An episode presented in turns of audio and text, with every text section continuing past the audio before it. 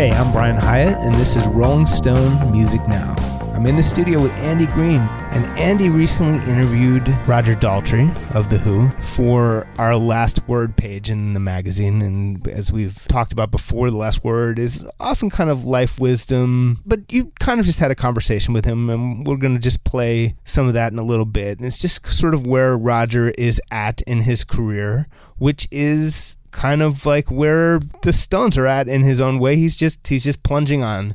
And currently, and he'll he'll just plunge on no matter what. Currently, he's touring without the Who.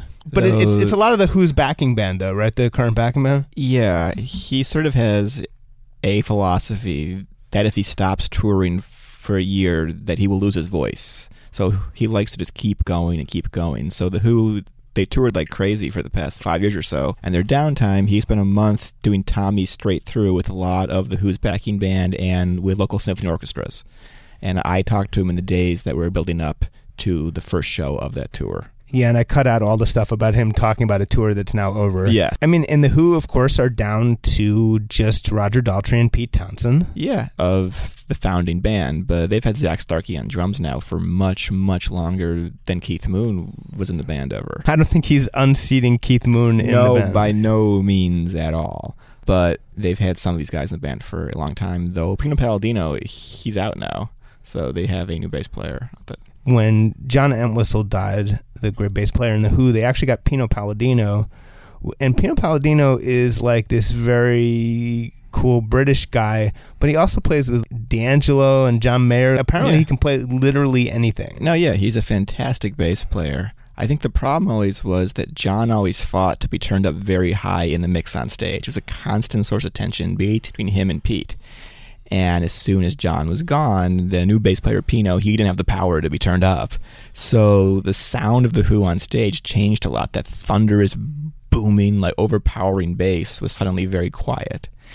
Well, the whole thing about the Who is they actually, as early as they came in the canon of rock, they actually really subverted the traditional roles of drums, bass, and guitar, which were the only instruments in the band, other than you know the the keyboards that Pete Townshend would add in. Instead of the bass and drums laying a rhythmic backdrop for everything else, bass and drums were actually fighting to be the lead instruments against guitar, leaving Pete to kind of become a, the rhythm section in him, a traditional rhythm section in himself, while these two maniacs were bashing it out behind him. And that to me is why the is what made the Who such a uniquely exciting band. Yeah. And, and it's also, as Roger says to you, that it's it's one of the differences between rock and rock and roll. And then live on stage, it was this crazy dynamic where the drummer and guitarist and lead singer are all fighting for attention. The lead singer is twirling a one his microphone, and Pete is jumping up and down, smashing his guitar, and the drummer is going completely insane.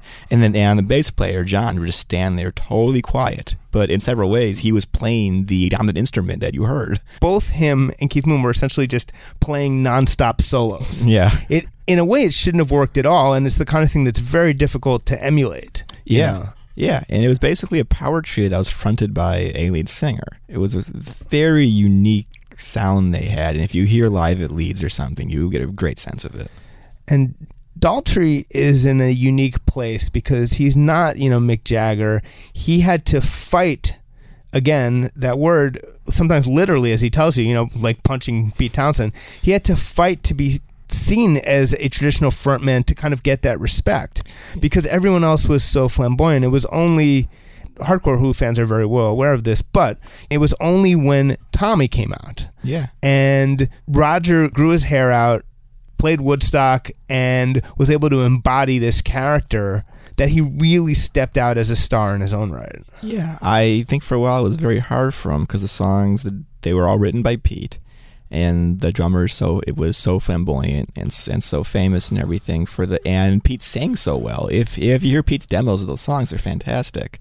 So for Roger to find his voice was a long process. It, it took him about seven years in that band to really establish himself as the firm singer that he did with Tommy. The Who, in the sort of classic rock canon, as perceived by you know millennials and younger because there is still some currency for a lot of things. Everyone loves Bruce Springsteen.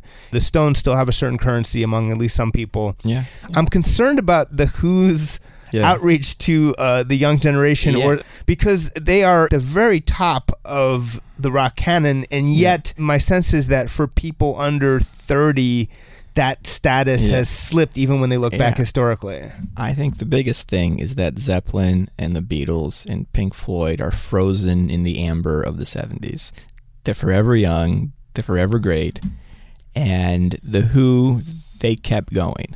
You know, they broke up for about seven years in the 80s, but they kept going. They got older.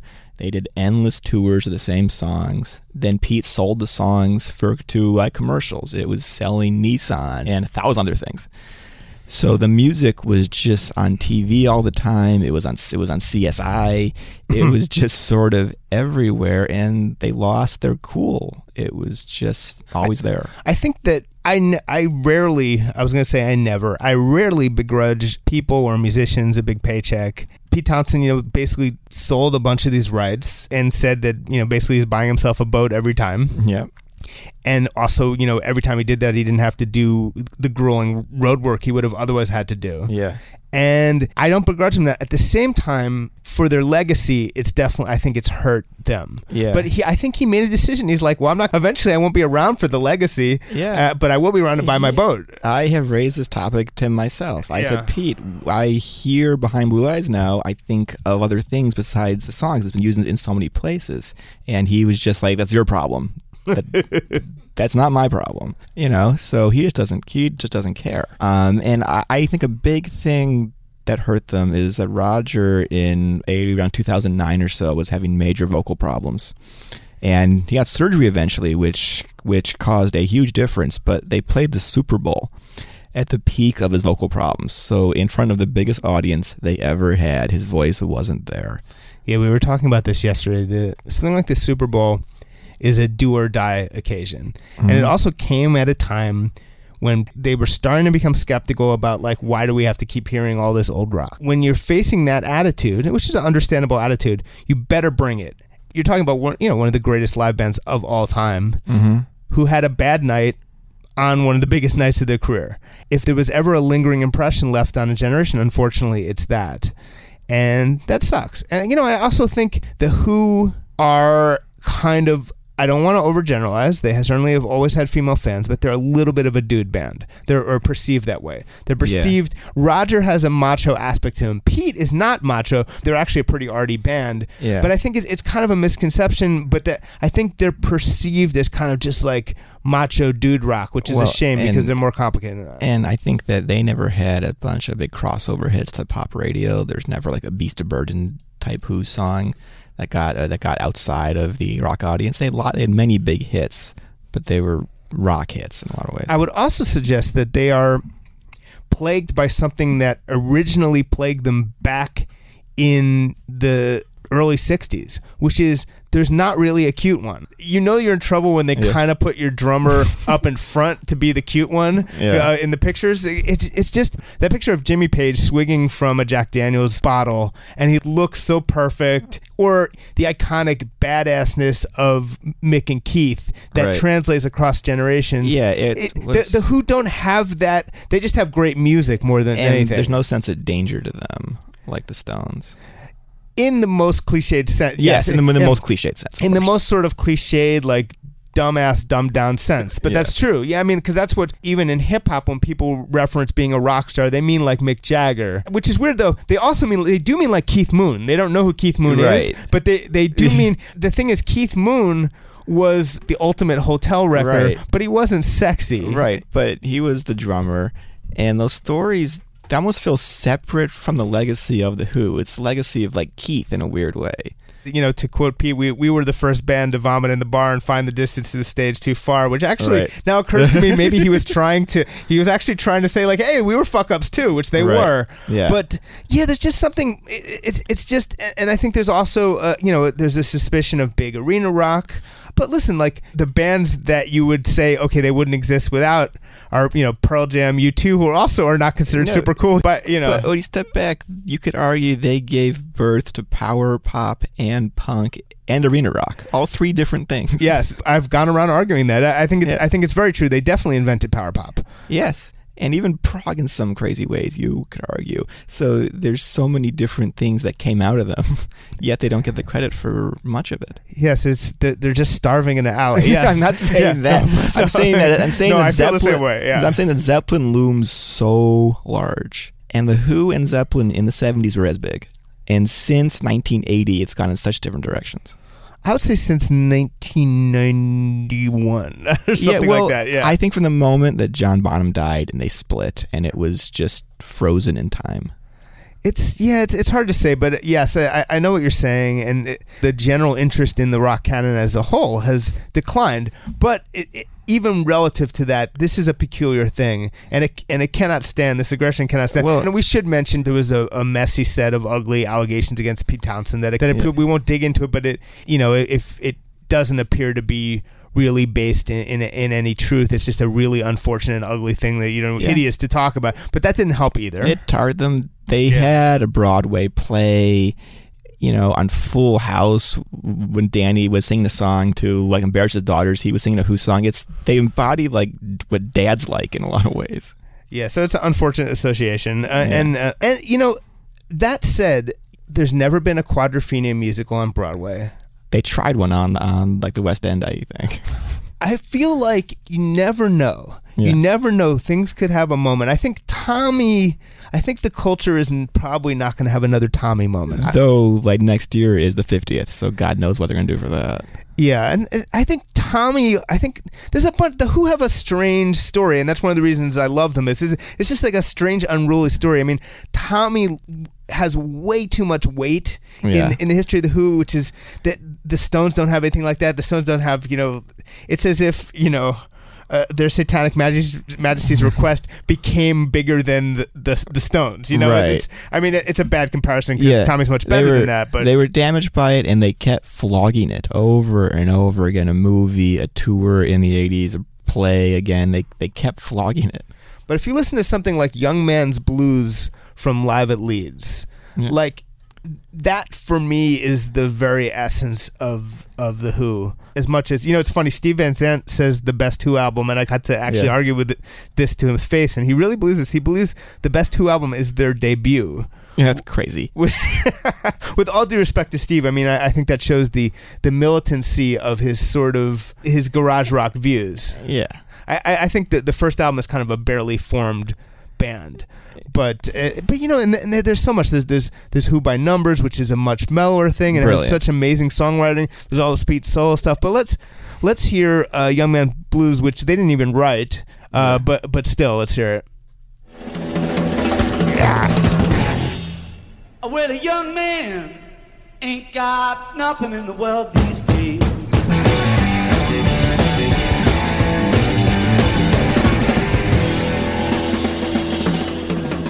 Yeah, and it, you know, there's also a little bit of, of metal invention there too. Let's throw that in there too. And that uh, yeah, there's there's a bit in in live at Leeds where you start you suddenly hear that that communication breakdown chugging before communication yeah, breakdown. Yeah. So the chugging on the E chord. So yeah. you know. Yeah, so the Who. They, in conclusion, the Who are good. When we come back, we're going to play Andy Greene's conversation with Who frontman Roger Daltrey. You're listening to Rolling Stone Music now. I'm Brian Hiatt, and I'm in the studio with Andy Greene. What's up, everyone? It's Reality Steve, your number one source for all things Bachelor Nation and reality TV. Every day, I'm giving you the behind the scenes juice and your info on all your Bachelor Nation stories, and also interviewing some of your favorite reality stars. My name has been synonymous with spoilers, but I'm so much more than that. Give me a listen. The Reality Steve Podcast, part of the Bleav Network. Just search B L E A V on YouTube or wherever you listen and we are about to play Andy Greene's conversation with Roger Daltrey of The Who. Do you want to set this up at all? Should we, should we just play this? Sure. It was a couple days before the launch of his Tommy tour. He had just landed in New York City, was in his hotel room. He was getting room service, and he just called me up, and we talked for a pretty long time. Great. Let's hear it. So you were one of the few rock stars of your era that had no substance problems when your bandmates certainly did. How did you avoid that? Well, I had to, I keep them in line. You try getting three people on acid back from from Monterey all the way back to London. Right. Thank God I hadn't taken the acid. Then I didn't know. I, I you know, I, all I ever did did did uh, was was pot. I was, uh, you know, I smoked a bit of pot. None of it used to agree with me. Mhm. It used to affect my singing, not in a good way. And I just want all I ever wanted to be was a good singer. Boring. I was fucking boring. But again, I, hopefully I never turned into an arsehole because I saw so many people coming out of the bathroom. They went in really good blokes and they came out complete assholes. okay. I feel like so many bands are taken down by jealousy. And you were in a band where there's so much attention on your drummer for being this crazy, amazing drummer, so much attention on your guitarist. So how did your ego just manage to deal with that when that? That, but they, that band one by one joined me in my band. Yeah. and, and Moon was the last piece of the jigsaw, and the chemistry. I knew the chemistry was right in that band. Yeah. I mean, they were irreplaceable. So you, you, your ego goes out the window. You don't care about that. Mm-hmm. But all you ca- all I ever cared about was the band. Yeah.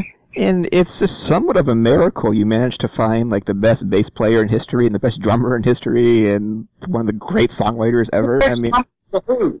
Yeah. And, even, and, and John was the best bass player for the Who. yeah. So you see, it's, it, it's not fair to say, and it's not right to say that they were the best bass player in history or the Yeah. best drummer in Mhm. Keith would have been the worst drummer. Of, um, he would have been the worst drummer in the world Yeah. for the Small Faces. Uh, so would John have been the worst bass player in the wo- world for Small Faces. Mm-hmm. But they were the best bass player and drummer for the for the Who Yeah. you could find, and the same with Pete Townshend. You know, Pete guitaring wouldn't have suited Led Zeppelin. As as we built the band, Mhm. that chemistry built around the four of us, and it was very much ours. It's a unique unit, and it's un- and it and, and I somehow or the other, it was mu- it was a unit that someone like of Townshend's ability in in in his in, in, in his musical writing needed it, it, it fed it in a way that only those kind of players could have done. Yeah. And It was extraordinary.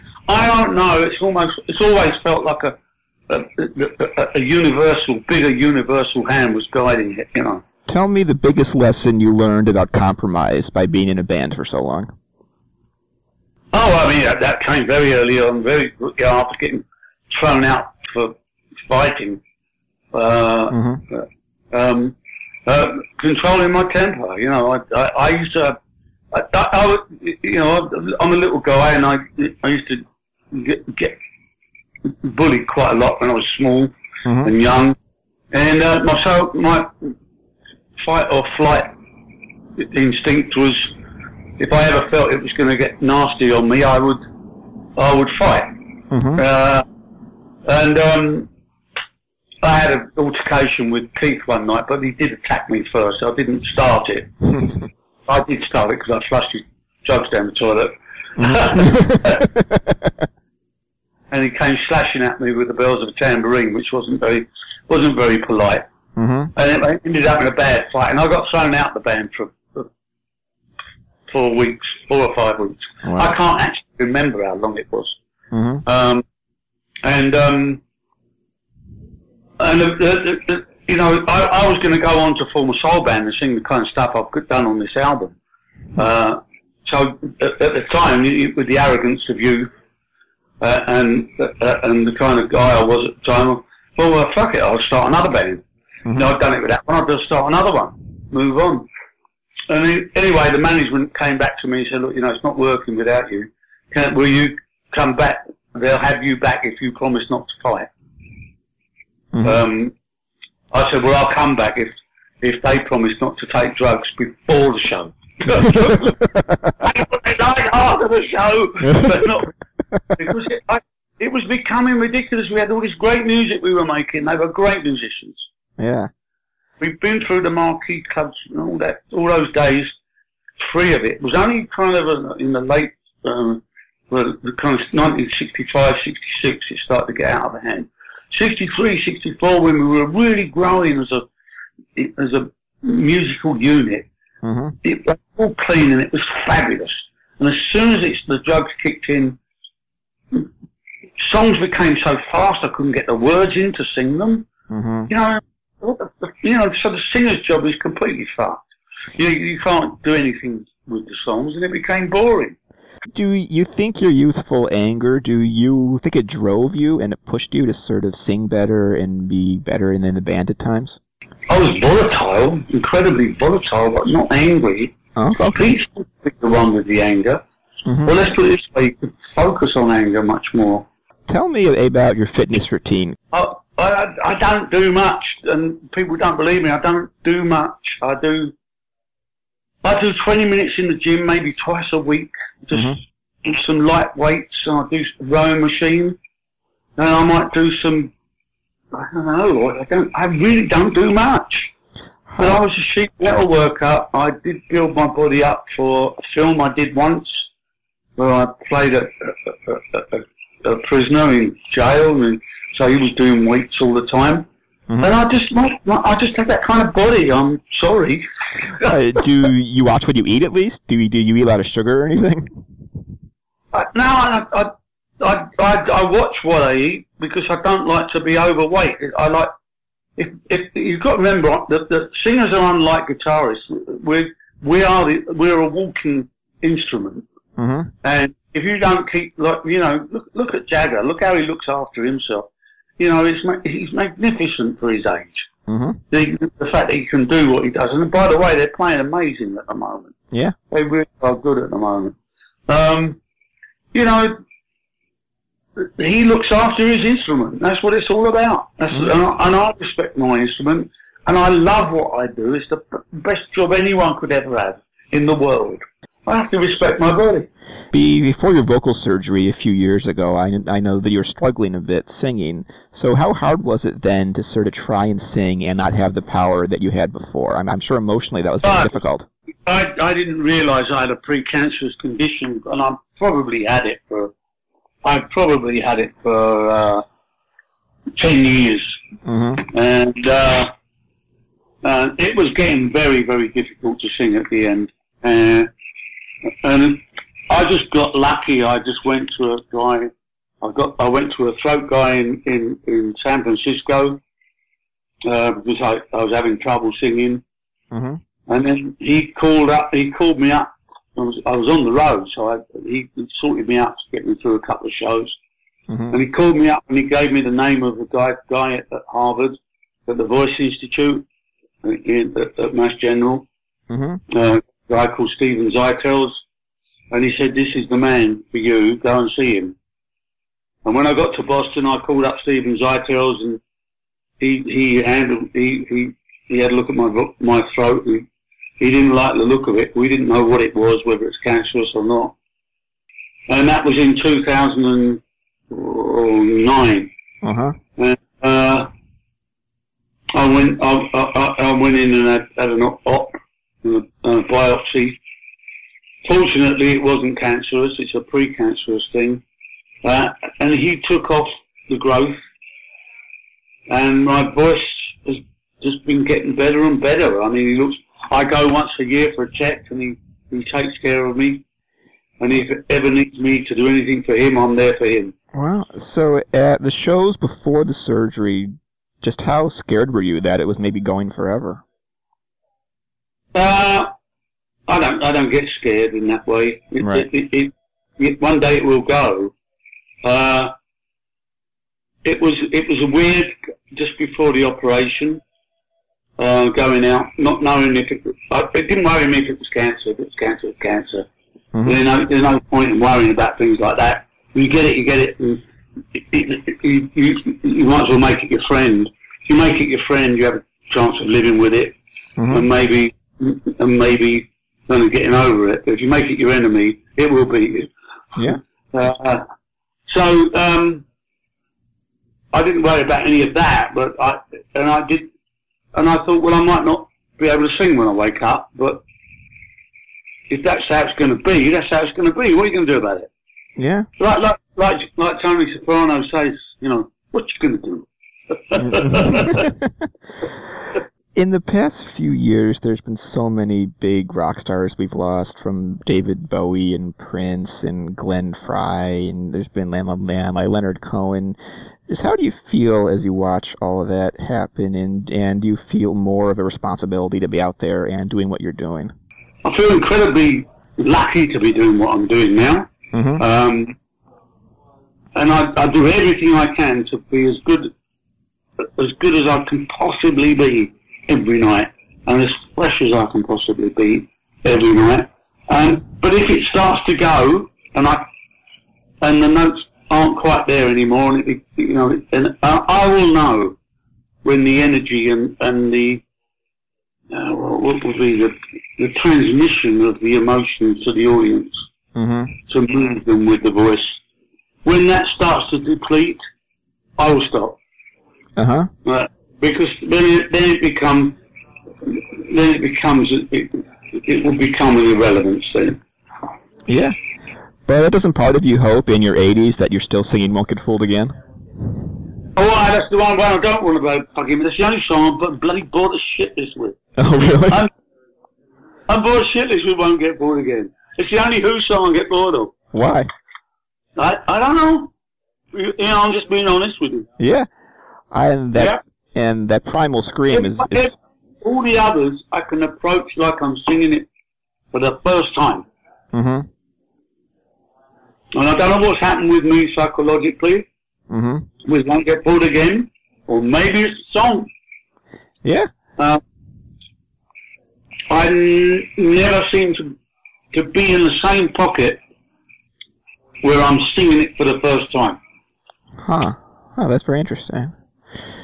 You know, there are so many farewell tours now. There's Elton John and a ton of others. I mean, do you think that the era of classic rock is sort of ending? That this is we're in the last few years of of this world? I haven't got a clue. Uh huh. We're still on. We're still on our farewell tour. Uh huh. I did say we're on the big, we're at the beginning of the long goodbye, Uh huh. and that's what I call it. It's a long goodbye, and we don't know how long it'll be, but we don't talk about stopping. But one day the business will stop us. Yeah. So you don't stop. You don't stop doing it. It stops you doing it. So how's your book going? And do you find it therapeutic to sort of write about your life like this? The book is finished. It will be out in, in October. Mm-hmm. Um, it's called Thanks a Lot, Mr. Kibblewhite. Kibblewhite. Okay. Excuse me. I'm starving, so I'm eating some. I don't know what they are, but they're quite nice. Okay. Um, uh, thanks a lot, Mr. Kibblewhite. Uh, that's what it's called. Um, and it's been kind of weird. It's been, been, been a little like falling off a cliff and seeing your life go before you. mm-hmm. And can leave you a bit uh, wishing you'd done more. But then, equally, when you look back at it all, you think, "Fuck, we did not do a lot." you know, it's a kind, it's a, it's a real dichotomy. It really is.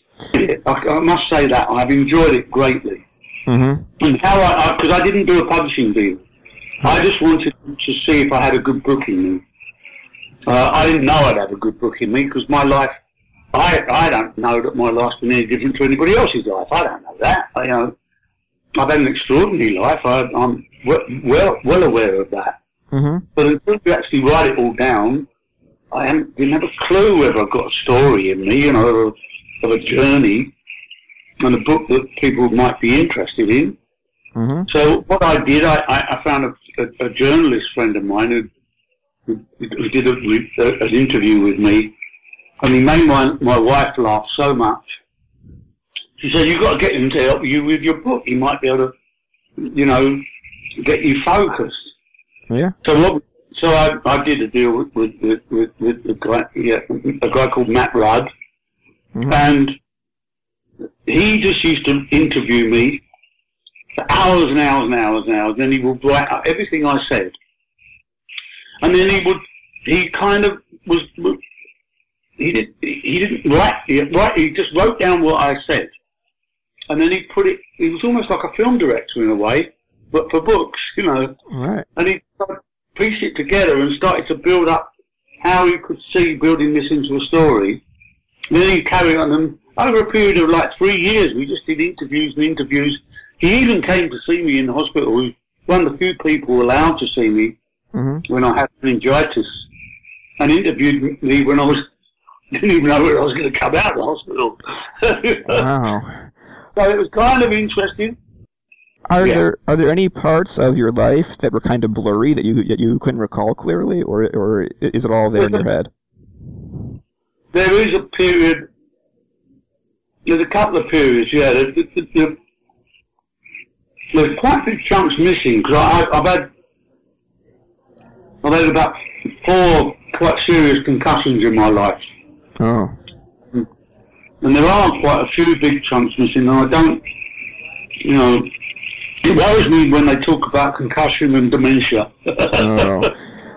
I've had four, I've had four quite, you know, big concussions. I mean, you know, ten minutes. Wow. So then, so then, so then, what periods of your life are are kind of blurry then? Well, the mid sixties, um, more to do with my, not to do with the band so much, but to do with what I was doing after when the band, when the band were on stage. I Wow. think it's a bit blurry. Not- not- Maybe because I was drinking a lot and living in a van and doing all stuff. Uh, it's kind of weird. Yeah. But, but most of the group stuff I remember clear as a bell. You've sang Tommy like so many times now. Is there any little part of it that you don't like singing that you kind of dread that, that that little moment, or the whole thing you love doing? It's a challenge every night. Mhm. Um, and I love a challenge, so that's all I can say. Mm-hmm. Um, you know, it's a difficult piece, but the more I, the more I think about it, and the more I listen to opera, and I've listened to quite a bit now. Um, uh, uh, operatically, I mean, I, I think it's one of the best operas ever written. Oh yeah. Cer- Certainly got, certainly got the best lyrics. Oh yeah. It's, it's When you go brilliant. to grand, when you go, go, go to the grand opera, there's not a lot of words, is there? No. uh, so tell me the music that you listen to that still moves you the most. Oh, all kinds of music. I c there's not one. There's not one. Mm-hmm. I, I, I try to keep my ear to the ground with what's around. Um, there's very little of the new stuff that, that I like, but there are a few. Um, you know, Florence and the Machine. She's a singer. She's great. Yeah. Uh, uh, who else? Um, most of the old people, though, are still, you know, I, you, you, when I go back to the original people, people like Jerry Lee, Oh yeah. Chuck Berry, and yeah, God, the fire in their bellies, it was brilliant. Yeah, and to be doing what they did in 1957 and everything. I mean, when nobody had had done it before. then you suddenly realise, where's the fire in the belly today? I, I mean, I listen to a lot of the bands that are out there, and there's, there's an awful lot of Emperor's New Clothes. I was interviewing Robert Plant not, lot, a few years ago, and he was so adamant that he didn't want to be back in Zeppelin. You know, so why do you think that your attitude has always been has always been so different about the Who? How you've always been so eager to keep doing it. I don't know. Um, I'm just, I'm a, fan, I'm a Townshend fan. Mm-hmm. There you go. yeah. I'm a fan of his music. I Mhm. think it's so original. Um, uh, his writing is extraordinary. hmm All right. Uh, do you think you'd ever play the Who sell out straight through at a concert? I'll have to listen to it again. I haven't listened to it for years. I mean, what's on it? And there is I Can See for Miles and Tattoo and Lady Marianne with a Shaky Hand and, and all Oh, that yeah, that- I could do all of those. Yeah. Um, is Rael on that? Yeah. Oh, I know we couldn't do that. I don't think I could sing up here any. No, I don't. I, I, I don't think we'd be able to do it all, but probably most of it. No, I, wouldn't, I don't think I'd ever want to sing Rael on stage. Uh, that, that was that was that was that was done in the studio over. I can't remember where we were. Was it New York? Might have been in New York. Might have been might have been Philly or somewhere. But I can't remember what city it was. hmm in a, in, and it was all tape loops and double tracking on on two tape recorders and bouncing across. Know, layer after layer of, of vocals. Um, to try and bloody reinvent that would be a nightmare. Uh, okay, are the Who going to tour next year? Are there more touring plans for the Who? Uh, we're not. We haven't planned. We haven't planned anything, but we we've, we also haven't um, ever thought about giving up. Mm-hmm. We, we've said this is the beginning of the long goodbye at the beginning of our 50th anniversary tour, Mm-hmm. And a long goodbye is as long as it takes. I've always been of the opinion that you don't give this business up. This business gives you up. Huh? Yeah. Yeah, and like, please keep going. I would love to see you guys again and again and again and again and again. I Uh, never wanted to stop. As long as we can do it well, we will. Mm-hmm. if it ever starts to get, you know, not good and loses loses the, that essence that the Who brings to a stage, then we'll stop. You know, I love face dances, and uh, and uh, I, I I love it's hard. Do you, you do you agree that those are very good albums that were that are underappreciated? Um, I I was a, at the time I didn't like It's Hard. Mhm. I think there's some good tracks on there. I think Cry If You Want is a great track. Yeah. Uh, I can't remember what else was on there. Um, There's Eminence Front and I- Athena. Face Dances, I thought that was a good album. Yeah. Um, I think it was a little overproduced, a bit cleaned up. Yeah. Uh, uh, there, but uh, uh, on its hard, there were some some things that were I thought really quite interesting. Yeah, and uh, I think By Numbers is a masterpiece. I would I would love to hear it live one day, just the whole thing. Well, I, I do quite a few songs from that on my new show with with, with the band Without Pete at the moment. Mm-hmm. I'm doing How Many Friends and uh, Dreaming from the Waist. Yeah. Um, those I can do easy. I find those easy. Yeah. How Many Friends is a great song, Oh, it's gore. Yeah. especially, especially in these days of social, anti-social media. Yeah. All right, so I'm going to end on an on an office argument that I want you to settle that we've been having for years. So, who's a better band, the Stones or the Who? You, it's, well, it's like comparing uh, chocolate and chocolate. I mean, the Stones are a rock and roll band. Mhm. They are the re- best rock and roll band in the world by far. Uh, the Who are a rock band. Whether we're the best in the world, I can't be. I can't tell you because I'm in the Who. Uh, they're a fucking good rock band. That's all I can say, and, and let other people decide whether we're the best. But I'm deciding for you that the Stones are the best rock and roll band in the world. But the Who are a rock band. We don't do the roll, we do the rock.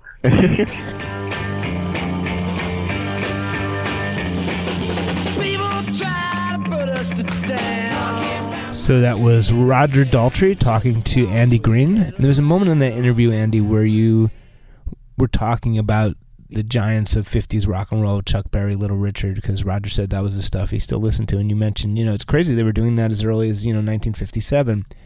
And we were saying in the break, the Who form were doing stuff in like 1962. Yep. So that was only five years later, and it, it just not to belabor the obvious, but when you talk to someone like Roger Daltrey now here in 2018, you're talking to someone connected to an era that will look back at this this very particular era, the era when, when rock and roll ruled the earth. It's not like he was super far removed from the, Chuck Berry was still having hits when when the Who started these guys are living history. It's I, I had a similar thought when I was talking to George Clinton, someone who experienced doo wop, who was in a doo wop group in the '50s, and then experienced. I mean, th- these you really can't value the chance to Yeah. talk to these people enough. I And think. What's sad to think, I hate to think it, is that these people are off in their mid 70s now. And when Roger Daltrey is in his mid 80s, I like to think he will. He probably will not be singing, you know, like big Who concerts again. So this is the final few years that these people are still going to be around and still be active. And they're dropping too. You know, we've lost so many in the past couple of years, even. You know, the solution, by the way, to get young people into anything, I think it's simple. I figured it out, and I figured out Mm. what the what the Who need. Two words: Netflix documentary. Yep.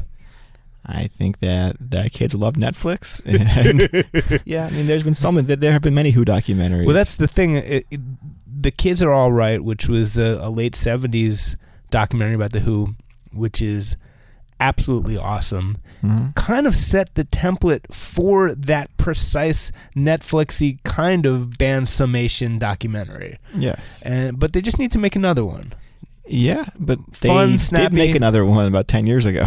Yeah, and another another one. another another one. The story's been told a lot. Is the problem Updated. updated for the past ten years of Yeah. yeah just the past ten years uh, of the Who after John Entwistle's death. yeah John Entwistle had a uh, one of the last of the rock and roll deaths as well. yeah. I, I I was in Las Vegas for it. It was my twenty first birthday. I flew to Las Vegas to see the Who play at a tiny uh, club to to launch the tour.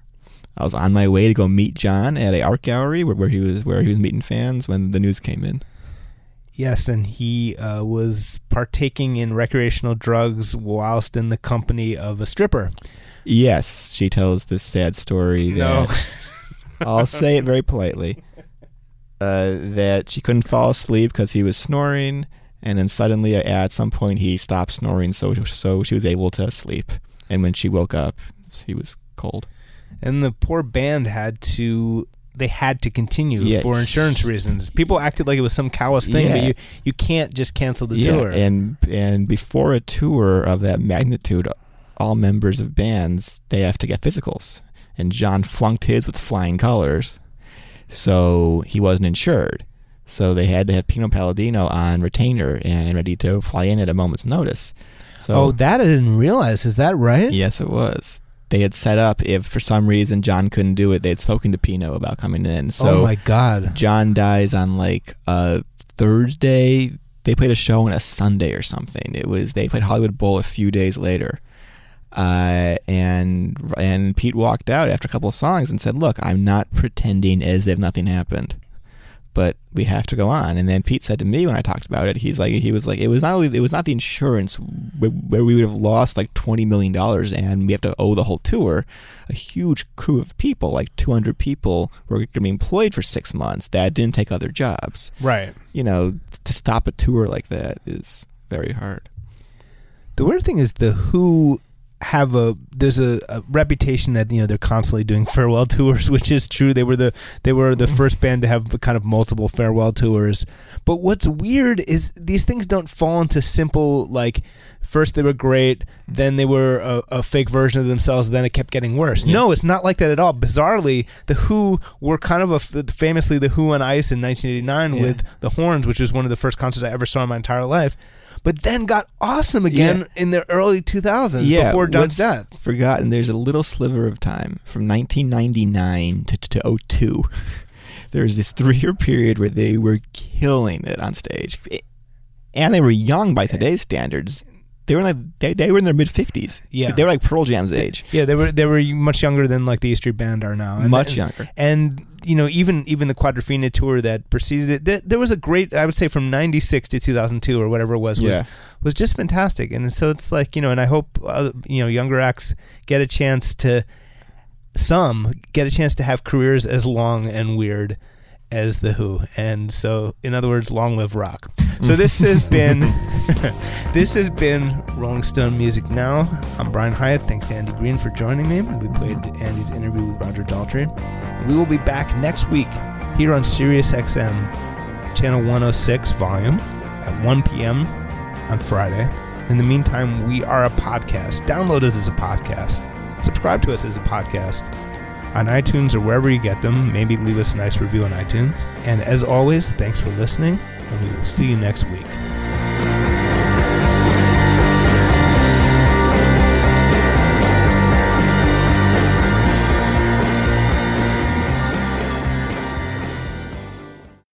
Welcome to Talkville. The Ultimate Smallville Rewatch Podcast. Guest star Sarah Carter as Alicia Baker. Although I didn't really work with her a lot.